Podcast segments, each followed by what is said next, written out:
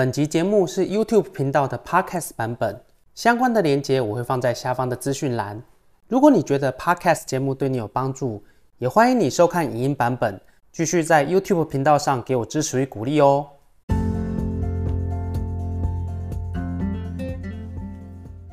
Hello，大家好，我是董子琪律师，欢迎您收听法律小百科。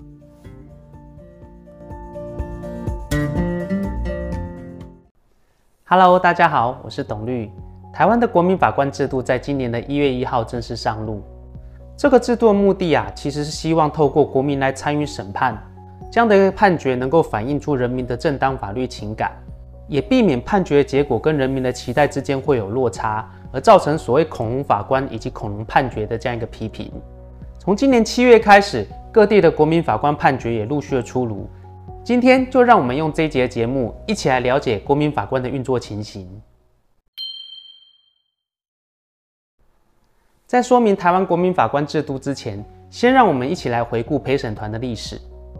最早的陪审团可以回溯到西元前五世纪的古希腊雅典城邦。当时与亚里斯多德、柏拉图齐名，并称为希腊三贤的苏格拉底，就是被以不虔诚以及腐蚀雅典青年思想这样一个罪名，被当时由五百名雅典公民所组成的陪审团判处死刑。到了西元十二世纪，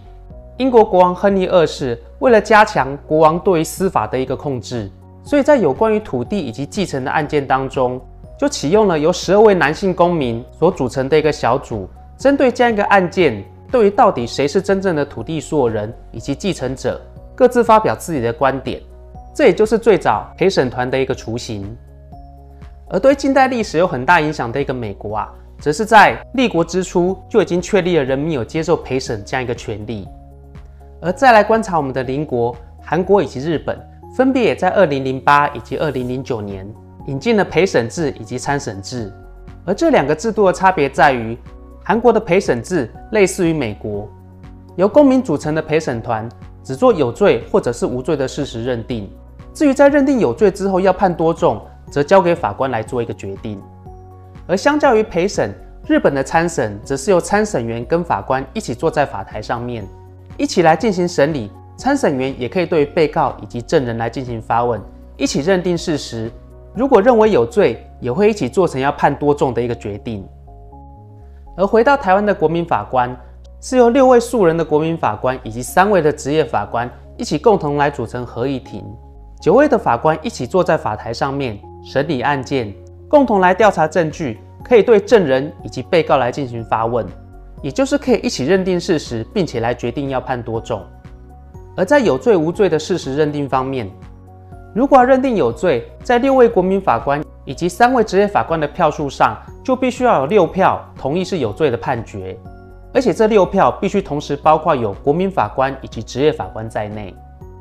而在决定有罪之后，接下来要判多重，也就是量刑的部分。如果是死刑，一样要有六票的同意；至于其他要判多重的有期徒刑，则是需要有五票的同意。而这五票同时也是必须要包含职业法官以及国民法官的票数在内。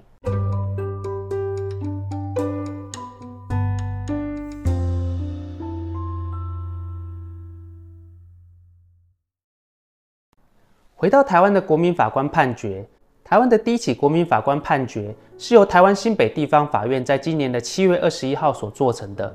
主要是一起受到家暴的妻子结束丈夫生命的案件，最终是判处了七年两个月的有期徒刑。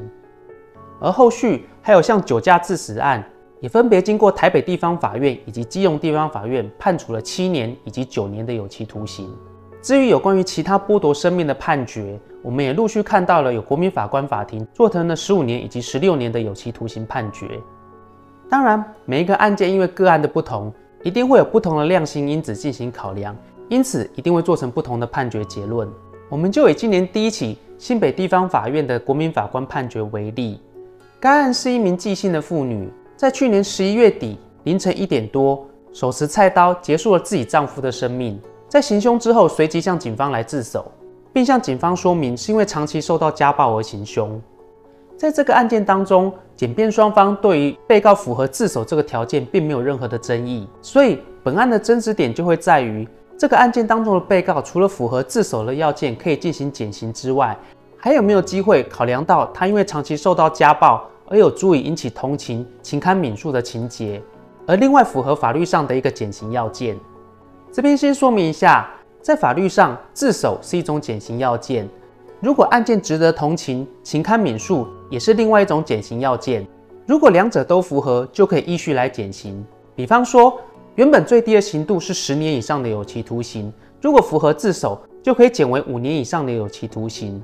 如果又符合案件值得同情、情堪免恕这样一个减刑要件，就可以再减为两年六个月的一个有期徒刑。这个案件经过国民法官法庭三天的一个密集审理，最终是认定纪姓妇人是符合自首的条件，所以予以减刑。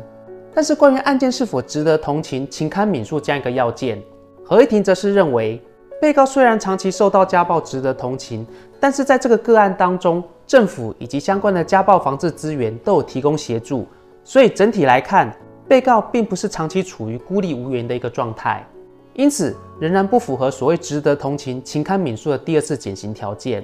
所以最终在判决量刑的一个刑度上面，还是决定给予七年两个月的有期徒刑。而这样的刑度到底是太轻还是太重，到今天为止都还是有各方不同的意见持续讨论。不过，国民法官制度本来就是作为一个司法与人民之间的桥梁，案件到底是应该认定有罪还是无罪，或者应该是要判处多重的一个徒刑？本来就是可以透过国民法官这样一个制度，引入国民的法律以及价值情感，并且透过持续的判决累积，来达到司法以及人民之间的一个平衡。而在国民法官制度施行之后，各地方法院的国民法官判决也会持续的出炉。传统司法与人民之间的情感，什么时候会透过国民法官来达到平衡，也值得我们持续观察下去。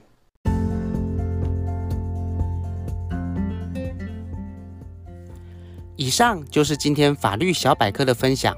如果您有任何的问题，或有喜欢的主题，欢迎您写信留言给我。如果您喜欢今天的节目，请按下订阅，定期接收最新的资讯。也欢迎您将本节目推荐给更多的朋友分享，让好的资讯可以帮助到更多的人。谢谢您的收听，我是董子琪律师，祝福您有美好的一天，我们下次见。